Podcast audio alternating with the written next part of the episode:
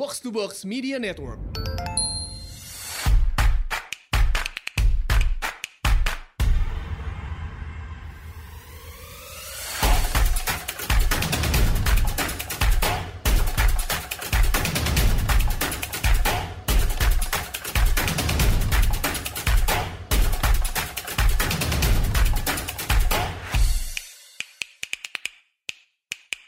Selamat datang di Asumsi Bersuara. Kali ini kita kedatangan Mas Arif Zulkifli atau Mas Azul. Ini direktur pemberitaan di majalah Tempo ya.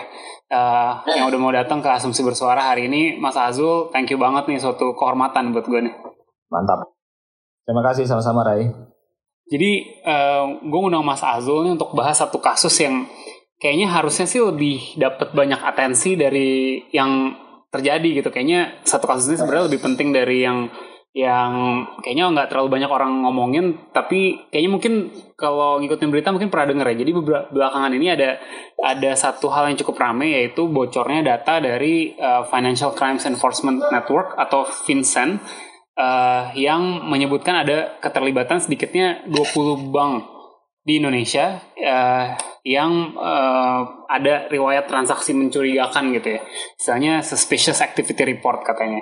Nah, uh, ini kemarin diangkat sama Tempo gitu. Tempo jadi satu-satunya ya Mas uh, mm -hmm. yeah. apa uh, media dari Indonesia yang ikut terlibat dalam melakukan investigasi terhadap uh, kebocoran data. Maksudnya terhadap data-data yang didapatkan dari bocornya uh, data dari Vincent tadi itu. Nah, mungkin pertama-tama nih Mas, gue mau mau minta Mas Azul jelasin dulu sebenarnya Vincent ini apa uh, dan kasus ini tuh seperti apa dan kenapa ini matters gitu. Why, is this important gitu, Mas?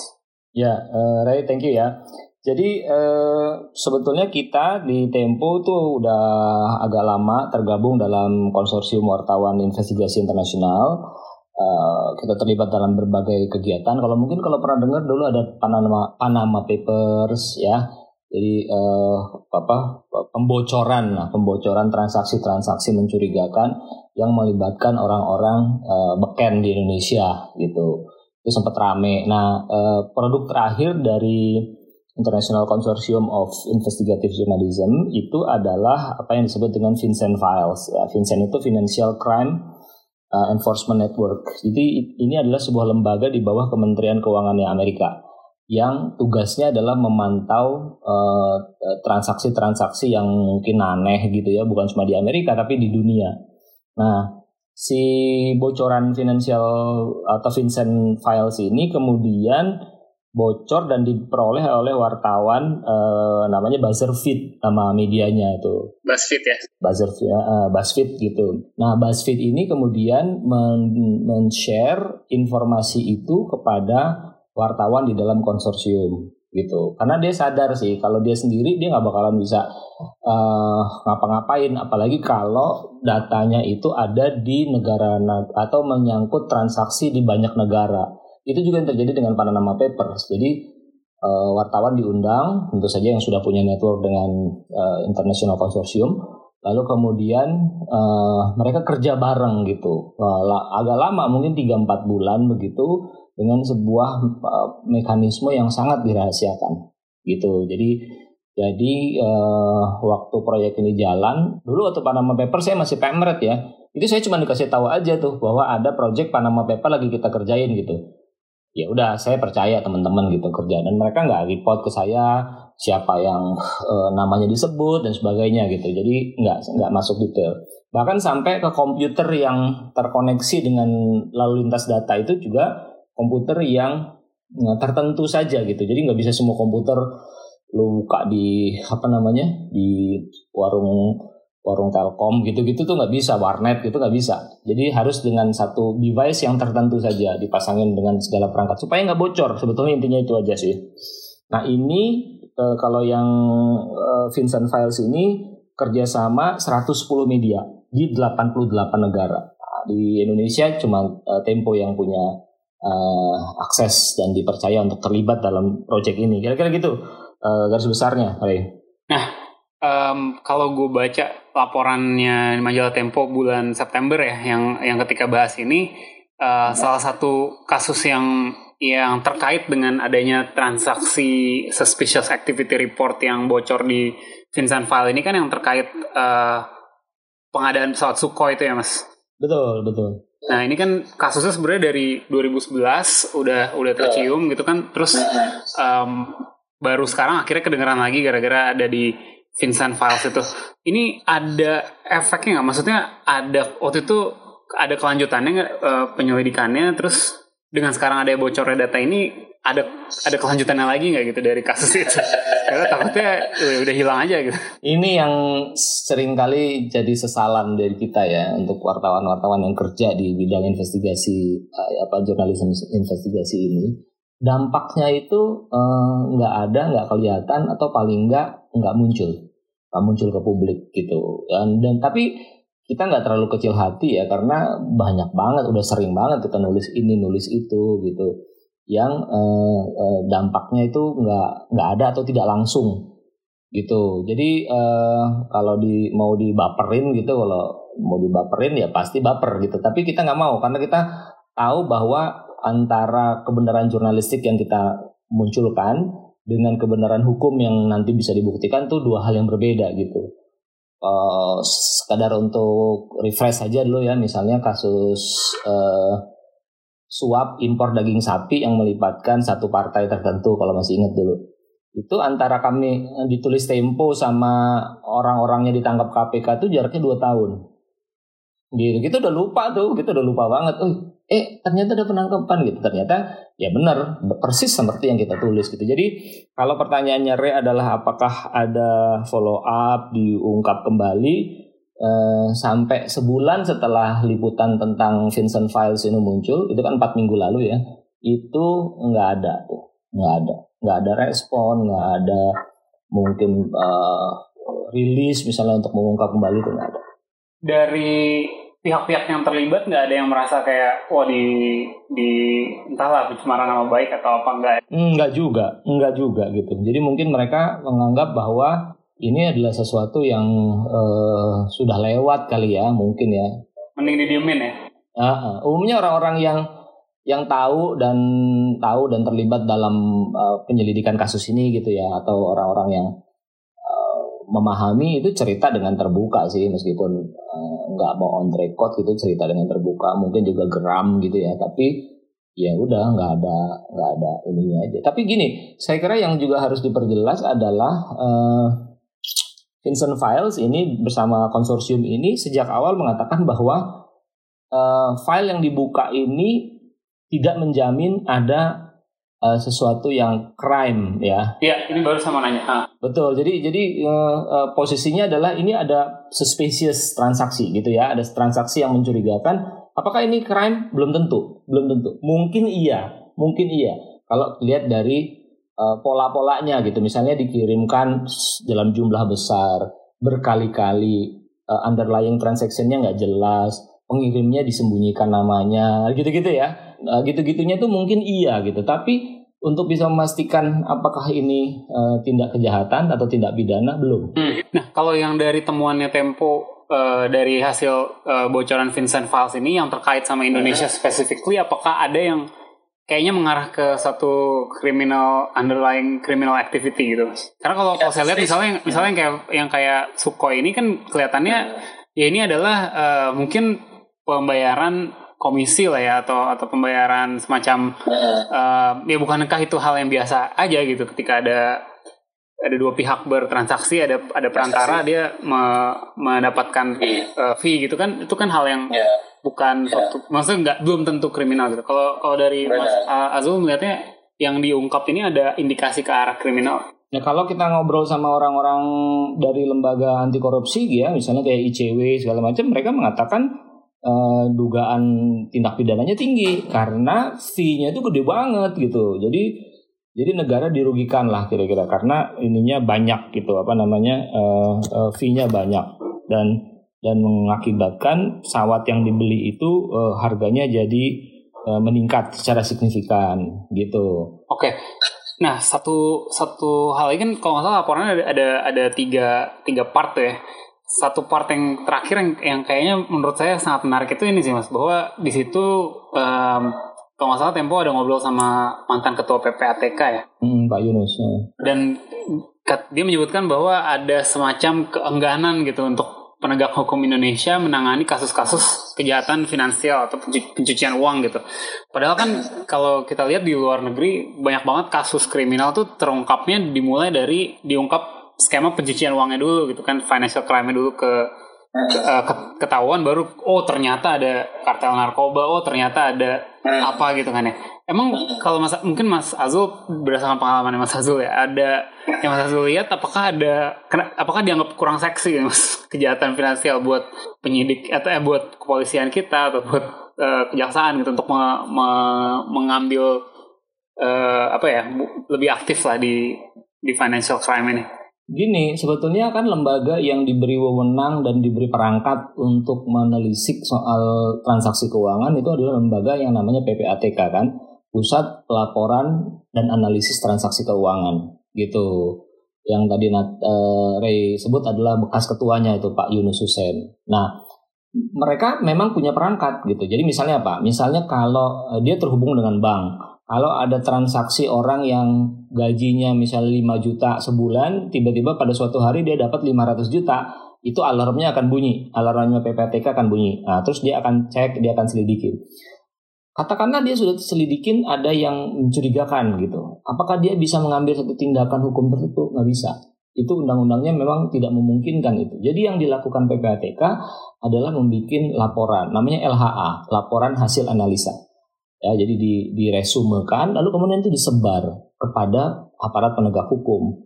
Apakah itu KPK atau itu kejaksaan atau itu polisi gitu. Dan dan ini nggak boleh bocor karena di dalam salah satu pasal di dalam undang-undang PPATK itu disebutkan kalau sampai ketahuan bocor dan ketahuan itu dilakukan oleh orang dalam PPATK dia bisa dihukum. Kalau nggak salah hukumannya ancaman hukumannya lima tahun. Gitu. Jadi mereka umumkan. Nah Apakah ini nanti di follow up oleh aparat penegak hukum? Nah, itu soal lain gitu. Jadi menurut saya problemnya di sini gitu. Apakah dia mau ditelusurin atau enggak ditelusurin gitu. Nah, eh, kasus-kasus pencucian uang apakah uh, uh, tidak pernah terungkap selama ini? Pernah, tapi terbalik dari apa yang diceritakan uh, Ray tadi bahwa didapat dulu transaksi mencurigakan terus ditelusuri kalau dalam beberapa kasus di Indonesia itu adalah ada kasus korupsi dulu, lalu kemudian di, diikuti dengan pencucian uang. Kalau pernah ingat dulu misalnya kasus uh, uh, korupsi yang sudah diputus itu soal simulator SIM. Uh, simulator SIM. Jadi di simulator SIM itu ada pejabat di kepolisian yang uh, diketahui membengkakkan anggaran untuk membeli uh, alat uh, simulator untuk SIM. Jadi kalau kita bikin SIM itu nggak usah naik motor beneran gitu. Dia pakai alat lah gitu kayak motor-motoran tapi dia bisa mengukur seluruh kemampuan kita mengendarai motor. Kira-kira gitulah ya. Nah, itu ada korupsi di situ. Nah, kemudian oleh penyidik KPK ditelusuri aspek uh, pencucian uangnya. Nah, saya masih ingat waktu itu penyidiknya itu adalah Novel Baswedan. Gitu. Waktu KPK-nya masih genah nih, masih beres gitu. gitu nah, itu topik lain lagi gitu. Tapi waktu itu ditelusurin kan dan ditelusurin ditemukan ada transaksi-transaksi mencurigakan gitu. Misalnya beli beli properti kirim ke kiri kirim ke kanan. Nah itu kemudian dikenakan gitu dikenakan kepada yang bersangkutan. Nah ini juga terjadi pada beberapa kasus yang lain gitu. Apakah itu tidak seksi? Menurut saya sangat seksi. Secara jurnalistik seksi buat dari mata publik juga seksi. Tapi sekali lagi dalam kasus yang saya sebut tadi dia harus ada uh, tindak pidana asalnya dulu gitu. Itu di dalam undang-undang undang-undang tipikor atau tindak pidana korupsi. Jadi kalau mau ditelusurin pencucian uang harus ada tindak pidana asalnya dulu gitu. Oh emang aturannya gitu ya? Kita nggak bisa mulai nggak bisa mulai dari ini transaksi mencurigakan terus kita cari tahu nih kira-kira apa apa kegiatan kriminal yang harus dicuci uh, uangnya kenapa gitu. harus di, kenapa harus dicuci? Iya kenapa harus dicuci kan? Exactly. Mestinya sebetulnya bisa tapi dia uh, dia uh, bentuknya adalah dalam proses penyelidikan kan? Gitu. Jadi belum belum belum penyidikan. Kalau dia kalau dia yang seperti saya cerita tadi dia ada ada peristiwa korupsinya dulu. Tapi sebetulnya itu bisa dimulai oleh siapa pun atau mungkin bersamaan. Itu bisa saja gitu, gitu. Ya, jadi kalau misalnya uh, aparat penegak hukumnya mau serius, maka dia jadikan laporan LHA, laporan hasil analisa dari PPATK tadi untuk menelusuri lalu kemudian menemukan satu delik pidana tertentu yang nanti dikaitkan dengan pencucian, uang. Jadi sebetulnya bisa-bisa saja. Tapi saya kira eh, komplain atau keluhan dari Pak Yunus Hussein itu valid karena yang saya dengar memang eh, sering sekali laporan-laporan PPATK sudah dibikin tapi kemudian mendapat respon yang eh, biasa-biasa saja dari aparat penegak hukum gitu. PPATK tuh konsepnya sama kayak Vincentnya sendiri kan ya? Jadi nah, semua transaksi ya. harus lewat dia. Nah, bukan harus lewat dia, lewat, harus ngasih tahu ya. Iya, dalam pengawasannya si si PPATK gitu. Jadi dia punya link ke bank yang udah pasti tuh. Nah, uh, ketika kita udah ngomong bank nih kan tadi juga sempat saya sebut um, di League Vincent ini ada 20 bank lokal Indonesia ya. Salah kata-kata mungkin bank lokal Indonesia, tapi bank di Indonesia yang uh, apa tersebut di League Vincent ini dan kalau kalau lihat dari nama-nama banknya sih kayaknya itu udah mengcover mungkin 90% market share bank Indonesia bank di Indonesia kali berarti hampir hampir semua pemain terlibat gitu mungkin ya. Nah um, kalau saya lihat sih respon respon mereka semua rata-rata standar dan template kan. Ya kita sudah uh, serius menghadapi kasus pencucian uang apa best practice-nya kita udah udah lakukan gitu melawan kejahatan finansial segala macam. Kalau Mas Azul melihatnya bank-bank di Indonesia ini apakah satu benar-benar serius dan jujur gitu memastikan mereka nggak nggak bisa atau nggak akan terlibat di eh, skema-skema seperti ini atau dua bahkan apakah mereka mampu gitu. Jangan-jangan mereka juga ikut dikibulin juga gitu sama uh, penjahat-penjahatnya gitu untuk bisa pakai jasa mereka. Ya yang pasti sih kalau dari yang pasti kalau dari sisi media kita nggak bisa nem, agak susah nembus karena dari sisi L, dari sisi KP, PPATK dia nggak bakalan berani buka karena dia tak diancam untuk uh, dihukum kalau dia buka kepada yang bukan penegak hukum ya dalam hal ini wartawan. Lalu kemudian kalau dari sisi media dia eh sorry dari sisi bank dia eh, terikat pada kerahasiaan bank gitu. Jadi kalau baca di laporan Tempo itu hampir semua orang bank yang dihubungin jawabannya adalah kami sudah menjalankan protokol anti pencucian uang gitu kan.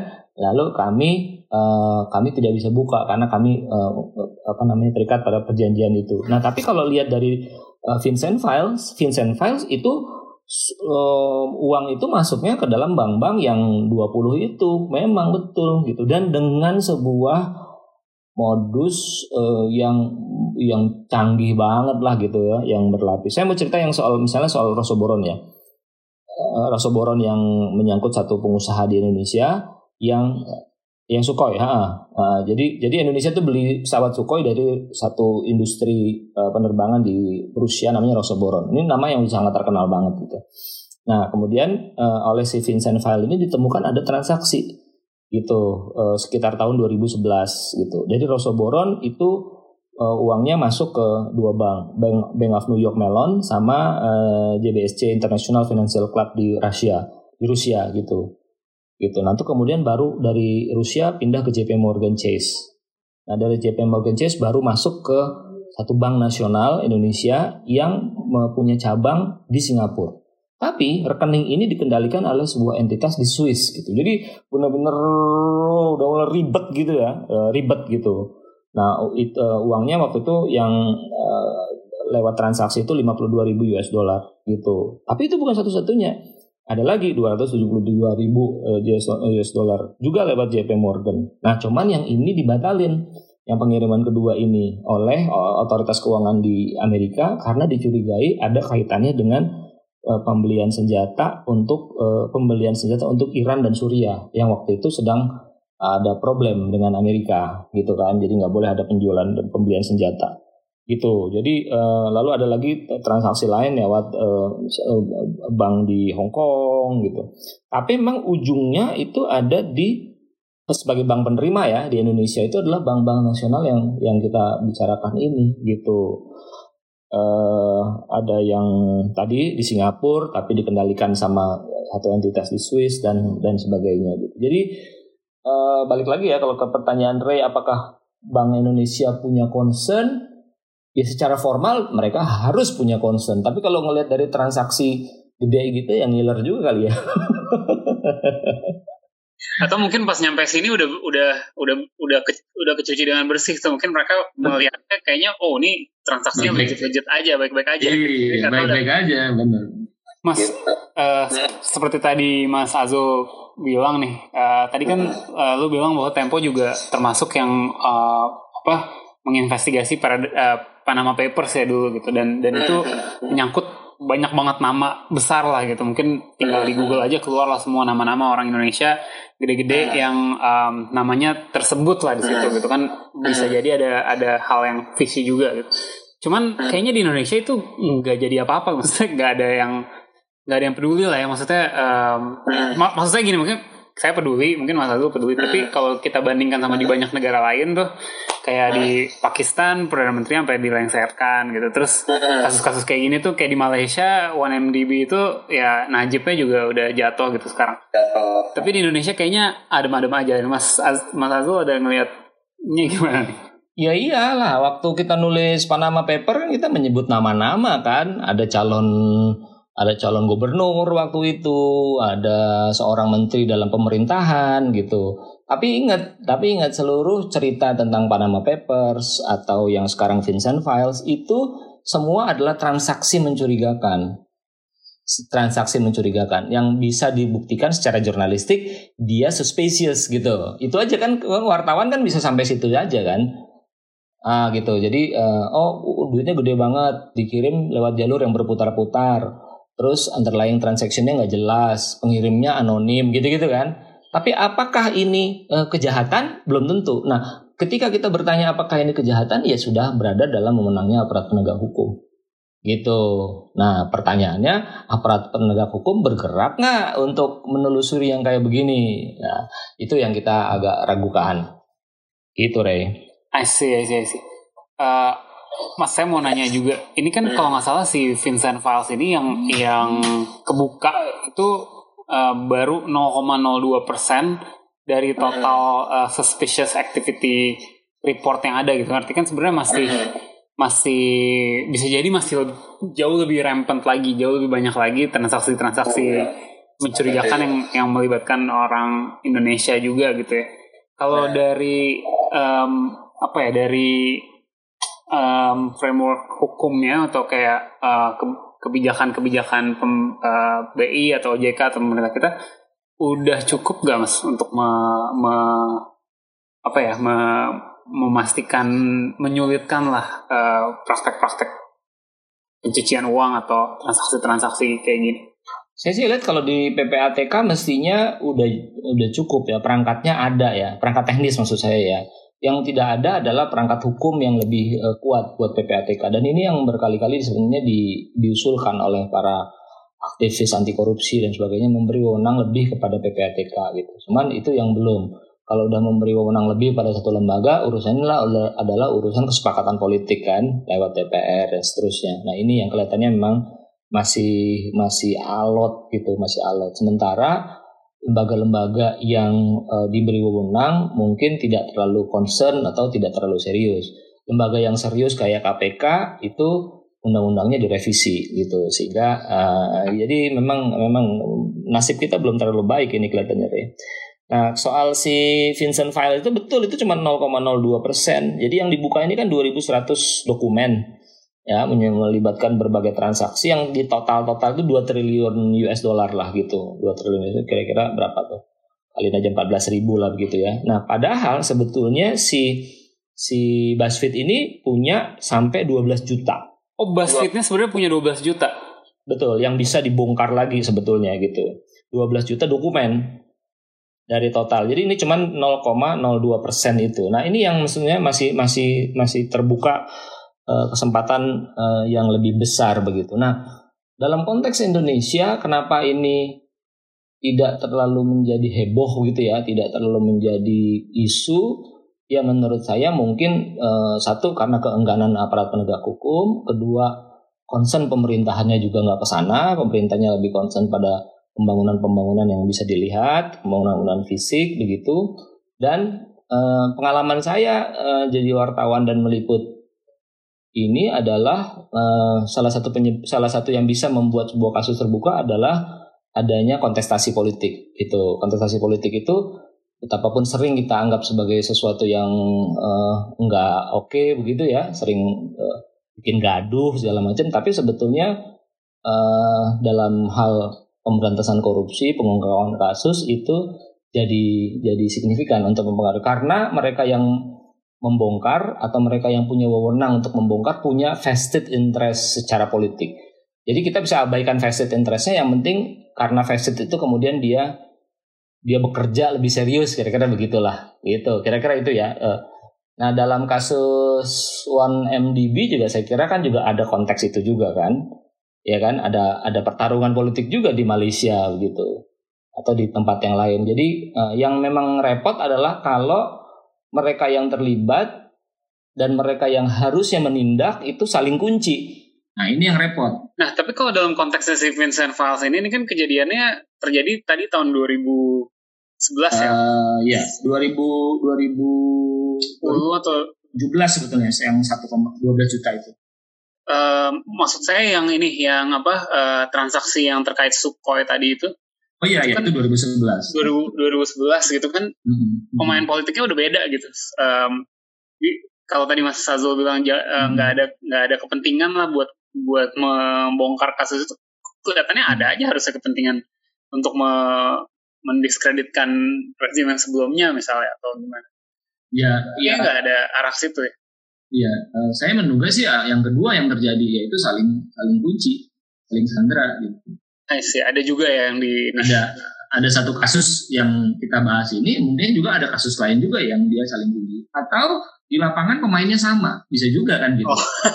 gitu dia lagi dia lagi iya dia lagi dia lagi sehingga memang membuat uh, ada gridlock gitu ya kekunci gitu ini itu lucu sih sebetulnya kalau kita ngobrol gitu ya dalam misalnya kasus X gitu kita tahu hmm. orang yang gemes sama kasus X inilah adalah si si A gitu ya kan e, kalau kita tanya si A Pak ini nggak mau dibuka aja nih gitu ya, harusnya dibuka gini gini gini tapi dari sumber lain kita tahu bahwa A juga kekunci atas kasus lain lagi gitu.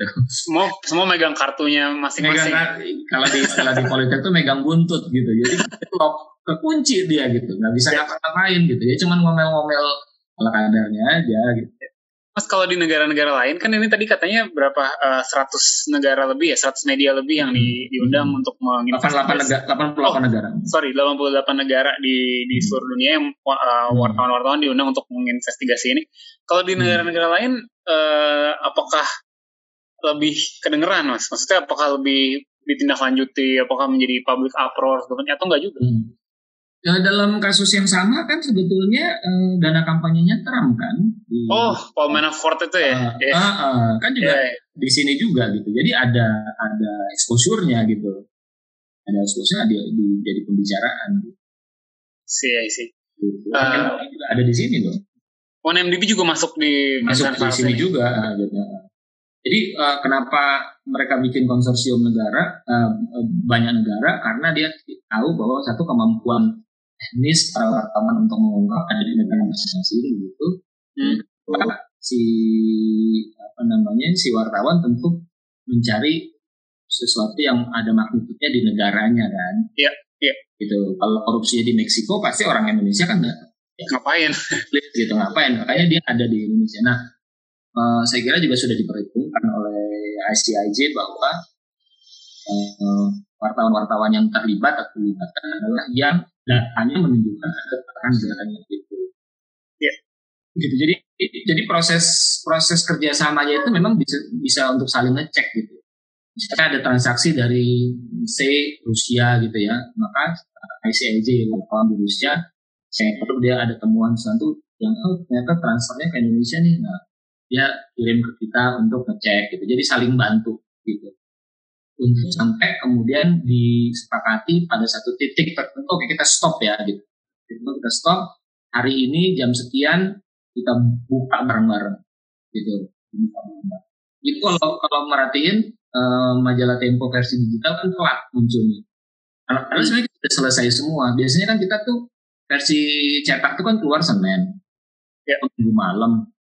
Uh, versi digital itu keluar hari Sabtu malam Nah ini kita tertunda hampir 24 jam bukan karena belum selesai semua naskah udah ditulis tapi kita tungguin barang-barang yang lain karena ada concern perbedaan waktu dan sebagainya. Gitu. Oh, Oke. Okay. Gitu.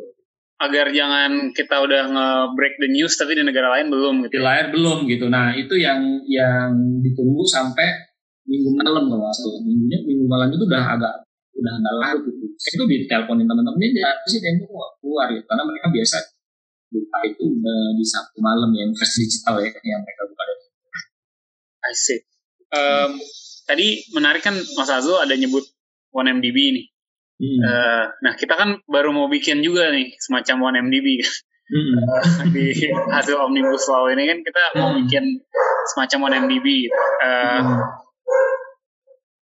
Gimana ya? Mungkin di luar dari di luar dari perdebatan perlu atau enggak kita punya kayak ginian. Tapi hmm. yang bikin serem itu kan adalah karena uh, sangat rentan lah untuk untuk ya kalau berkaca pada OneMDB ya sangat, sangat rentan dia untuk dijadikan um, uh, apa ya dijadikan uh, sumber transaksi-transaksi nggak jelas juga atau hmm.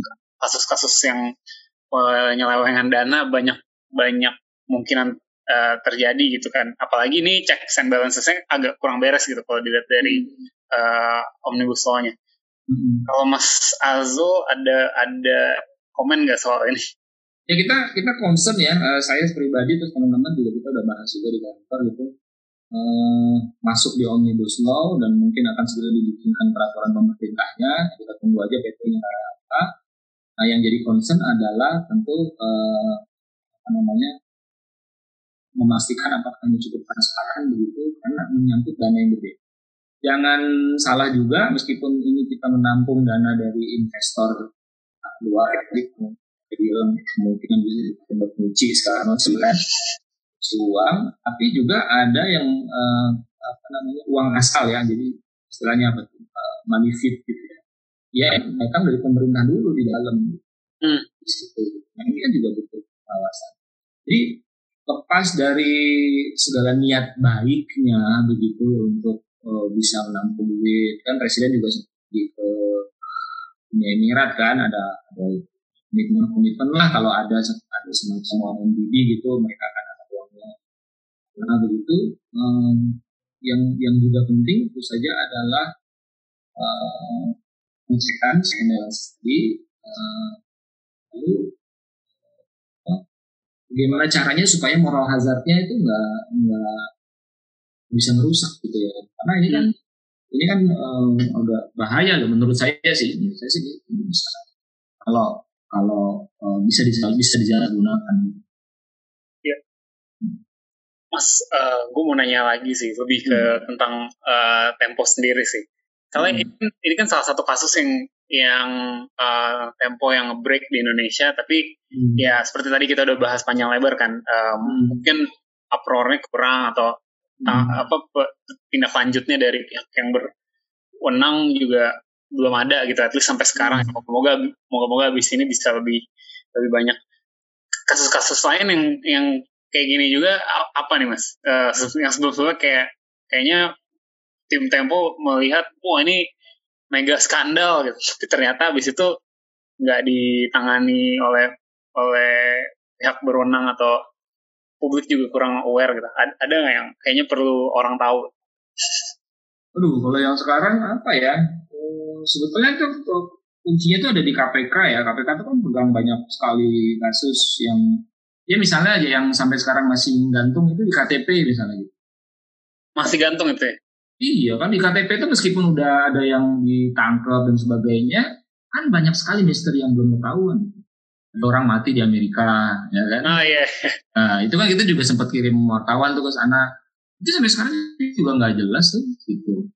Eh, lalu keterlibatan uh, sejumlah politik misalnya atau oh, macam-macam lah gitu suap ke apa dugaan suap ke DPR-nya gitu yang sempat dibuka dulu nama-namanya juga udah muncul gitu tapi ya udah belum bisa situ aja itu cuma salah satu ya mungkin kalau kita mau kulik-kulik tuh banyak ya banyak yang lain ya Mas gue tertarik banget sama tadi pernyataan lu soal uh, ini apa um, yang kunci-kuncian tadi itu.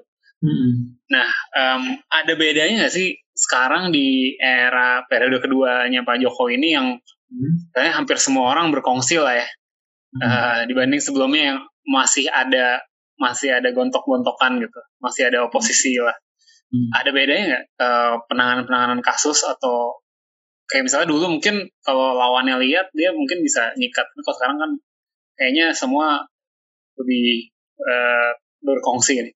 Ada perbedaan ada, ada satu teori ya yang bilang begini uh, performa pemberantasan korupsi di satu negara itu sangat ditentukan oleh uh, karakter pemerintahan uh, pemimpin yang ada yang memimpin di negara itu. Gitu.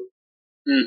Jadi akan sangat kelihatan begitu. Uh, nah, gue lihat memang uh, terutama di akhir periode satu sampai sekarang itu concernnya pemerintah kan pada pembangunan uh, fisik gitu kan peningkatan investasi begitu sehingga hal-hal uh, yang sebetulnya menjadi prasyarat utama dari investasi dan pembangunan ekonomi itu diabaikan yaitu soal uh, ease of doing business satu soal transparansi soal uh, tindakan terhadap koruptor nah, hmm.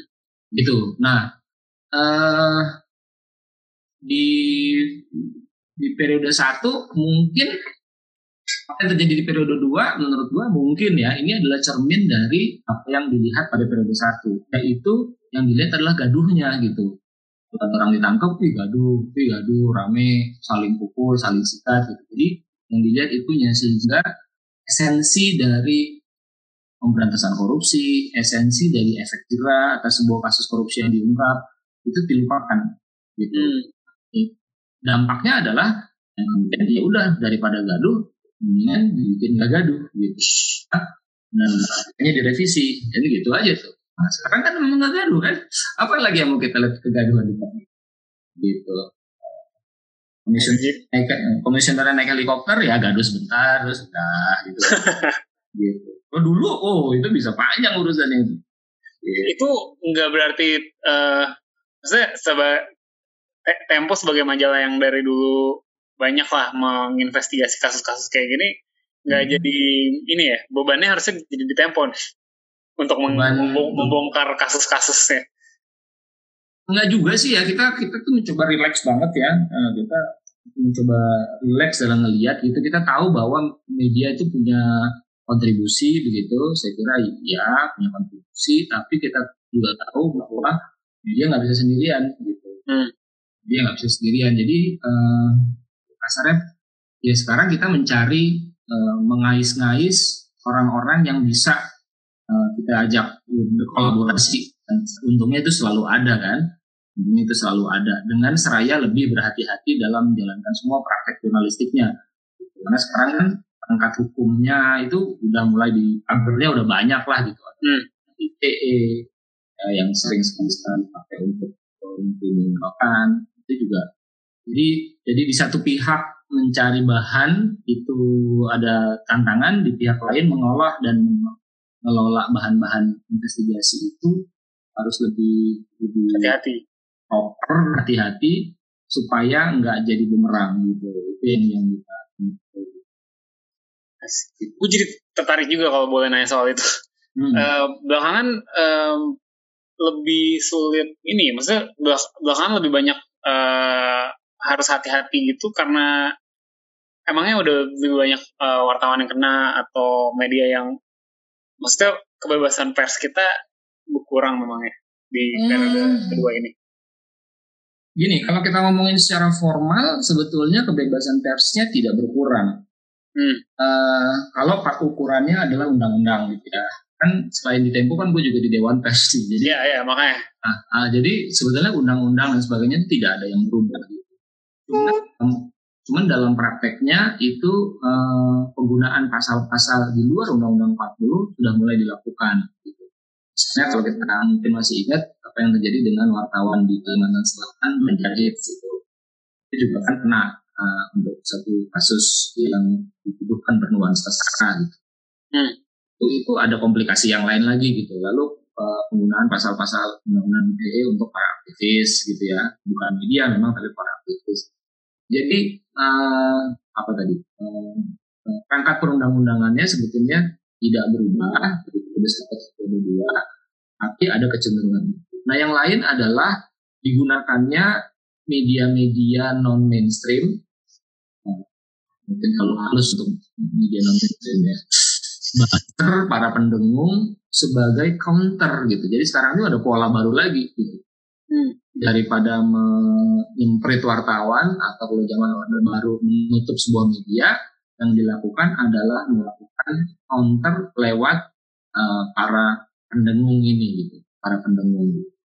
Uh, kami di media mainstream bisa ketawa gitu melihat para pendengung nyepin misalnya itu ya, spinning informasi begitu ya. Tapi di level yang berbeda, orang-orang yang jauh dari media mainstream, yang baca berita dari WA group itu, ya to some extent kemakan juga gitu sama informasi-informasi itu.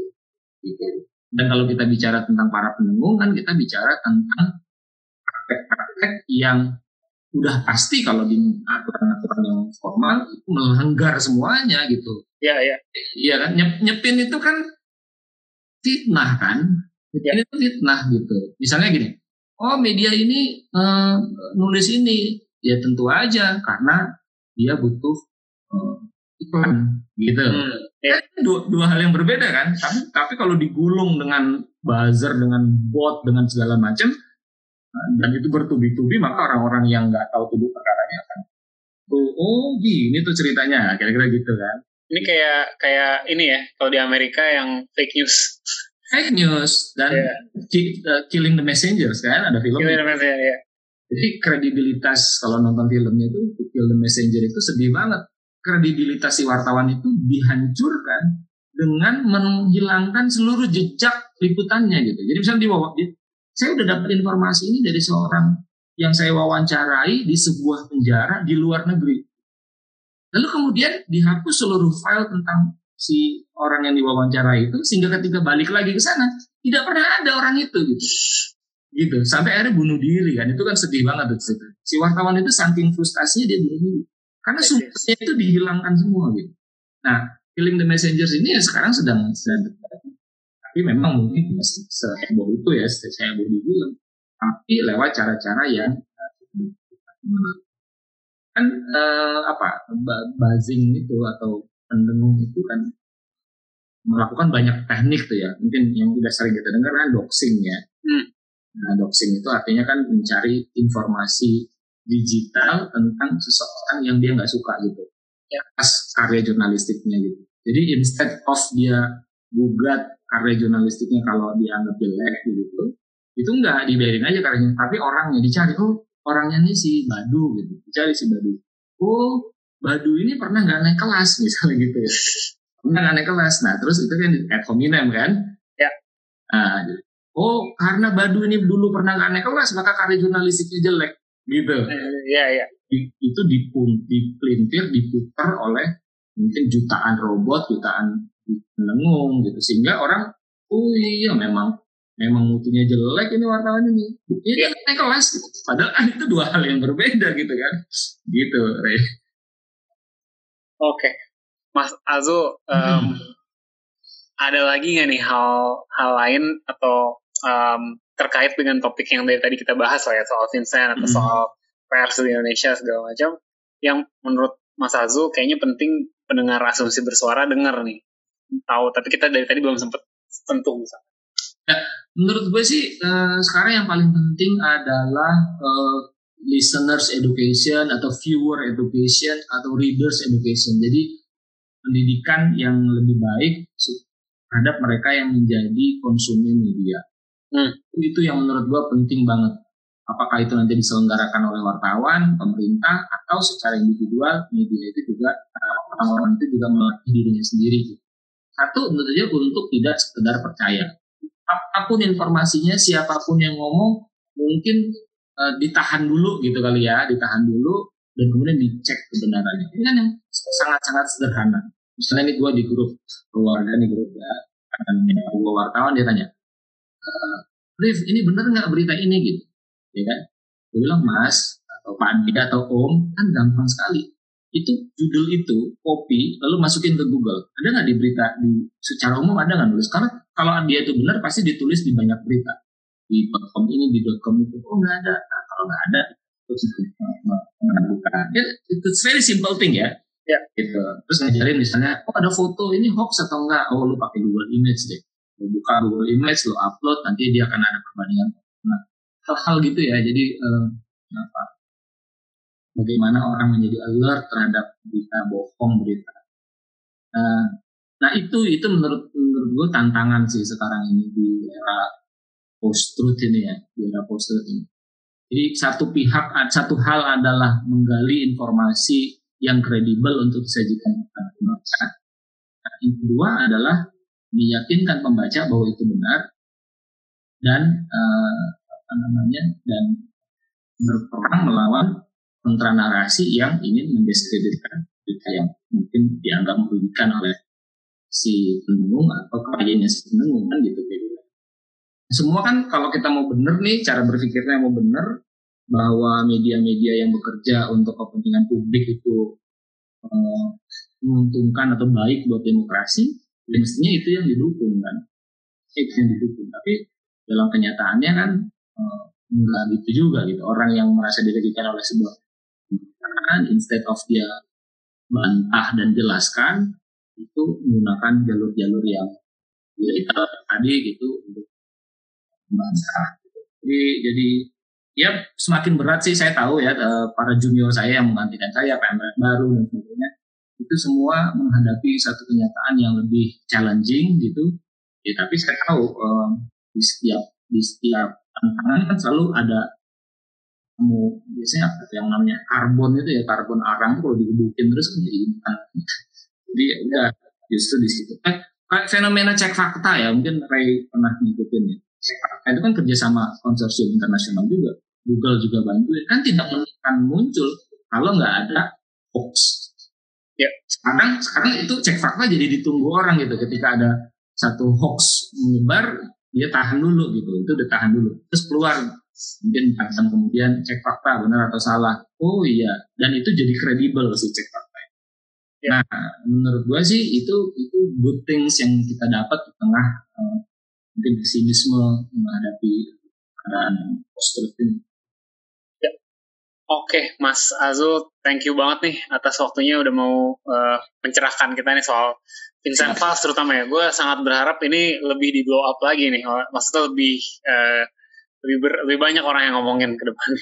Iya, karena, harus. Karena kayaknya financial crimes tuh harus lebih harus jadi apa ya? Harus jadi jalan buat kita ngebong, ngebongkar lebih banyak kasus sih. Iya, benar. Mudah-mudahan ke depannya bisa lebih gitu lagi. Mas Azul, thank you banget ya. Thank buat, you banget pendengar asumsi bersuara uh, jangan lupa seperti biasa follow asumsiko follow box to box ID Mas Azul akun sosmednya apa uh, kalau di Twitter saya ada di Ariza Tempo at Ariza Tempo terus ini Azul kalau di Instagram tapi saya juga punya apa acara di podcast uh, apa kata Tempo oke okay. Jangan lupa di subscribe juga itu apa kata Tempo ya itu itu adalah uh, versi podcast dan versi dialog dari editorial Tempo yang ditulis setiap pekan Oke. Okay. Iya. Thank you banget Mas. Oke, okay, thank you. Thank you banget. Thank you. Ciao.